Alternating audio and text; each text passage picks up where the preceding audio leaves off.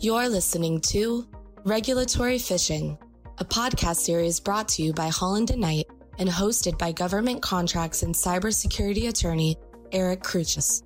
This series will analyze the latest cybersecurity news for the government contracting industry, from reviewing the Department of Defense and how national security shapes cybersecurity requirements to insights from industry leaders on the ever changing landscape of cybersecurity this podcast will help government contracting professionals hack into the latest cybersecurity developments around the world.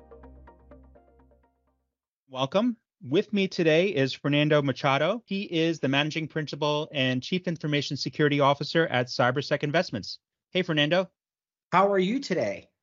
I'm doing really well, thanks, and really appreciate you joining us today on regulatory phishing. I really appreciate you coming here. First of all, because you've written probably, I think, the only book that has been written on CMMC.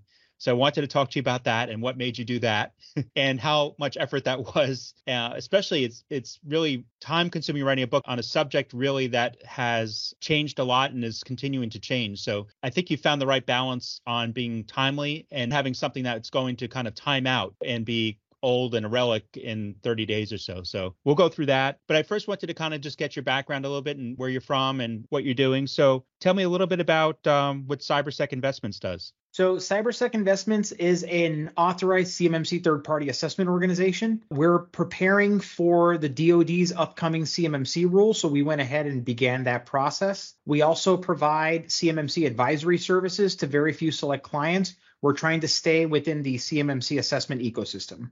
Great. And I see you're managing principal and chief information security officer there, also known as CISO. We'll just go with that. It's easier to say. But what does a CISO do? A CISO basically combines the cybersecurity portion of the company and meets with the business stakeholders to make sure that everybody is meeting compliance and that the company's information security resources are protected. And is that something you've done for a while? I have. So I have over 15 years of experience working the, primarily within the DoD. Um, I've worked for the DoD my entire adult life. Uh, when I was 19, I joined the Army as an infantryman. And then in 2003, we ended up leading the invasion into Iraq. When I got back, my time was getting ready to exit the military. Uh, then a year later, after I got out, I was a Border Patrol agent and I did that for a little bit. And then I decided to go back to school for my GI Bill uh, and get my cybersecurity degree. And the rest is history. I've worked for large prime defense contractors. I was a Department of the Army defense contractor. And like I said, my entire adult life has revolved around government. Awesome. And uh, I guess that naturally leads to the latest innovation in cybersecurity in the DoD space, which is CMMC, which we've talked a lot about in previous episodes, but nobody I've talked to or talked about has written a book on CMMC. So before we get to the book itself, what made you become interested in the CMMC ecosystem? So the entire time working for the DoD contractors, uh, a lot of the work that we had to do was in classified environments, which uh, surrounds NIST 853. And when CMMC started to come around, I started to notice that there was a lot of similarities between 853 and CMMC. And then lo and behold, I found out that it's NIST 800 171, which is a subset of the 853 controls. And I'm like, oh, I can do this. And it was an easy way to help contractors uh, get into compliance, I can certainly sympathize with some of the small businesses that are out there. We're a small business ourselves. So I told myself if I can implement these controls myself as a small business owner, then anyone else can do it with the right help. Great. And that's probably what led you to write this book. So I know of nobody else who's written a book on CMMC. What caused you to decide to write it? So, one of the biggest things that every time I would go to conferences or go to different events, I would always get asked the same questions. Well, we're waiting for the CMMC requirements and we're waiting for this and we're waiting for that. And to have to explain to contractors that CMMC is nothing more than a third party validation program of their existing requirements. And so I would get a lot of the same questions, you know, what is CMMC? Where is it headed? Who's spearheading it? So I'm like, you know, I'm going to write a book and basically break it up into a who, what, when, where, why, and how format and just talk about at a very high level the foundation of the CMMC program all in 30 pages to be able to get somebody who doesn't know anything about it up to speed on the program. That's great. In fact, that very point that you make is the very last substantive page of your book, which I think is really interesting and something I've tried to tell people and we've mentioned on this podcast before is you say CMMC is not a new set of controls, rather it is a third-party verification program of your existing requirements. When I try to tell people that they need to get ready for CMMC, I try to explain, look, this is not new. This is something you already have to do. It's just a third party verification of what you're doing already or should be doing. Yep. So I think it's a great point. Let's talk about that book, CMMC Simplified. You can find it on Amazon. I think I saw it's at Target also through their website too. But I like how you start it in the beginning where you start off with the uh, five stages of grief when thinking about CMMC. I always think it's important to kind of do uh, something kitschy or funny to start to get people's attention. So I, and I think a lot of it's true. So the first, of, of course, phase of grief is denial, um, not just a river in Egypt. And a couple of the quotes here in the denial, which I think you know we've all heard in one shape or form. I'll just call my congressperson, senator, lobbyist to make this go away. And another quote, CMMC is going away. Um, as a denial. What do you think? Do you think CMMC is going away? Absolutely not. I think one of the things that I always tell people is I tell them if you look at the CMMC program when it first started, the ecosystem with the CMMC accreditation body, all the way to where it is now, the growth of the assessors, the growth of CCPs, the growth of registered provider organizations and authorized CMMC third party assessment organizations. The question that I asked for that I asked them is what about all of that growth makes you believe that this is going away? Being in the military, right? We call this, you know, the troop buildup prior to a large event, right? We saw this in World War II. We saw this, uh, you know, during the Iraq invasion, where there was a big troop buildup in the Middle East.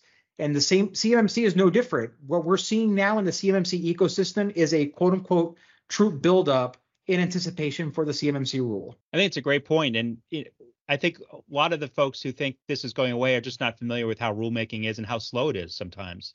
And what we've seen here is not unusual from a rulemaking perspective. I mean, we've had the, the Chinese tech ban, which came out as final interim.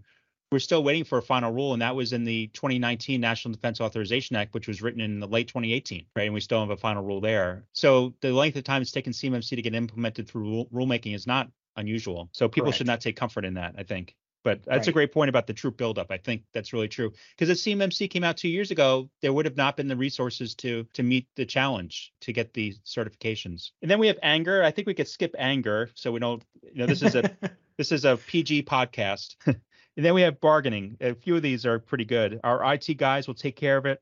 We'll just put our data in the cloud. Our managed service provider handles that, we'll handle that. Can't we just accept the risk? that's a good one. I think that's a misnomer like a lot of people have where it's just IT that can handle it or the cloud service provider can just handle it when because the controls are not just cloud-based controls, they're controls to do with physical space and things like that. We tell them on the uh, bargaining stage, you know, our IT team will lead it. And we always tell them CMMC is not an IT problem. It is a business problem that you have to have administrative, physical, and technical controls that you're going to have to consider. I think you're speaking the language right there, Fernando. and then we have depression. The last quote there, I can't take this to my management. and two points with that, I think. One is some people feel burned by CMMC 1.0. I try to point out that the core is still there, 800-171 for level two for CUI. And two, if you don't take it to management now, you don't want them to find out a year later that they can't bid on a contract because they weren't certified. Yeah, we also we also let them know, right, that they need to start now. I think most of the good practitioners that you see out there that help businesses get ready will tell you it takes companies roughly about 12 to 18 months to get ready because right. the dirty little secret within the defense industrial base is a lot of contractors haven't been doing this, right? Hence why there's going to be a need for a third party validation program in the future. So the longer companies wait, the more they put themselves at risk of losing their contracts. Yeah, that's very true. And I talk about that inconsistent certification because these companies have been taking the 7012 clause in their contracts that with NIST 800 171 in it. They're now going into the supplier performance risk system and saying, well, never mind, we're not compliant with all those controls, maybe half or a lot of them. And right there, the government has a clear shot at a potential False Claims Act case. But safety in numbers, I think there's so many contractors in that position, thousands and thousands of them, that it's not like DoD is going to go after all of them, but they may try to make a, an example of a few. We've already seen that with a few false claims ca- cases. Most recently, the Penn State case, where their whistleblower blew the whistle that Penn State was not meeting DFAR 7012 compliance, and I mean it's it's scary. I always say uh, non-compliance will always be a lot more expensive than compliance. That's right. Front end solutions cheaper than back end solutions.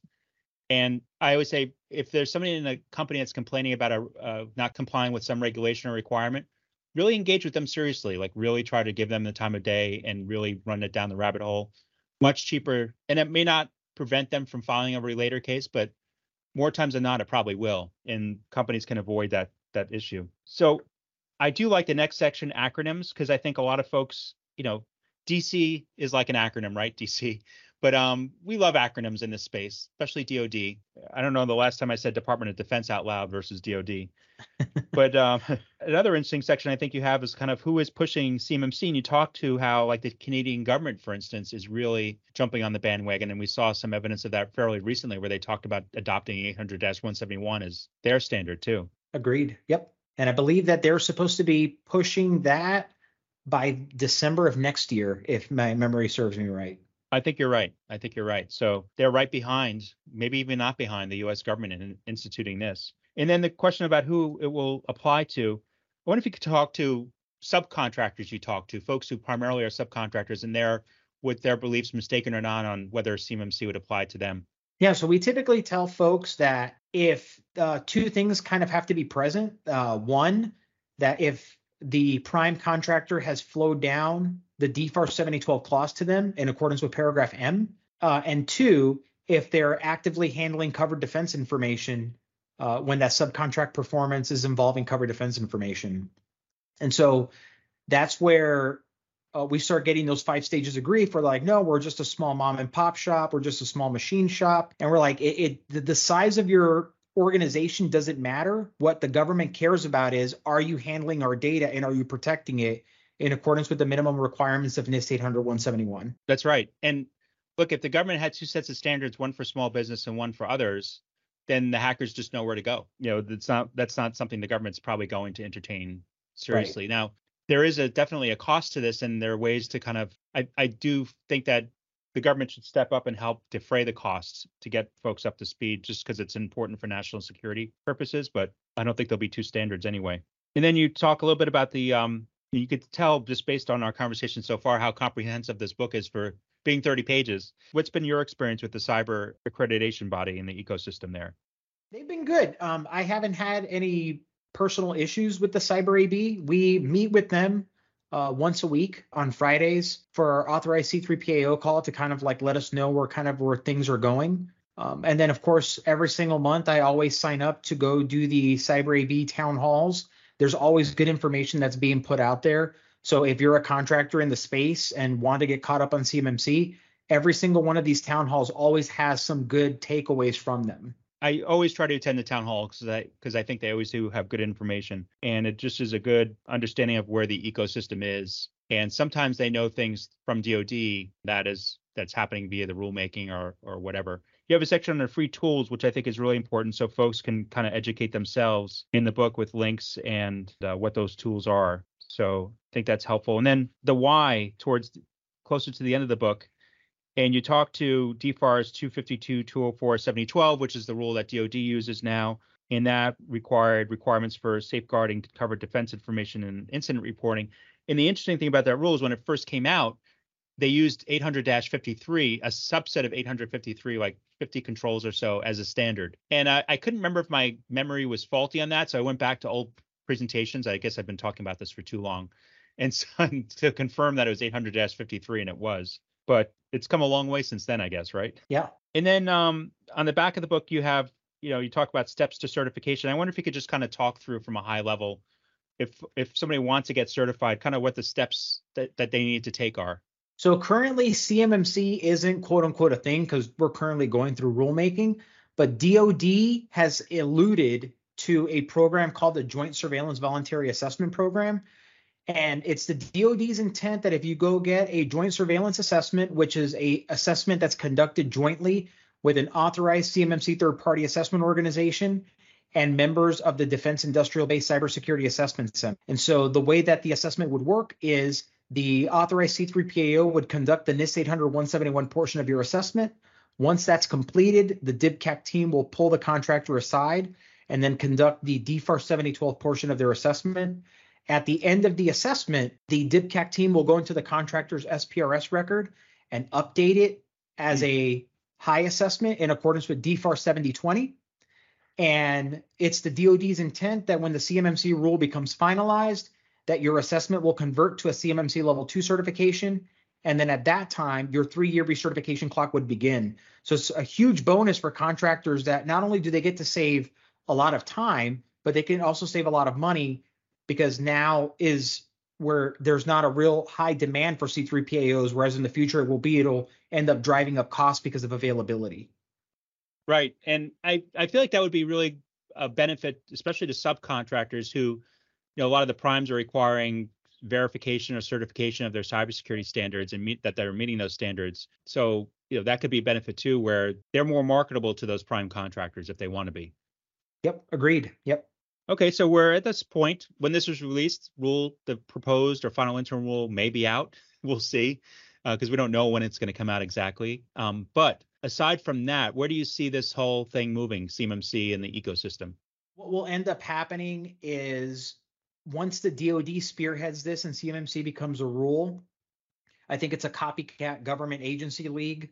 So we'll get to see a lot of other agencies potentially follow suit. We're already starting to see a little bit of that, not necessarily third party validation, but we're seeing, you know, the Department of Education requiring 800 171 uh, compliance for the protection of, I believe it was a student student loan information, excuse me. And then you're you're starting to see a lot of a lot of that going on. Uh, I believe um, the Stars 3 and Polaris contracts have CMMC type language in them. So I think as the program starts to roll out and all the kinks are worked out of it, I can totally foresee a future where other agencies are going to adopt this type of language.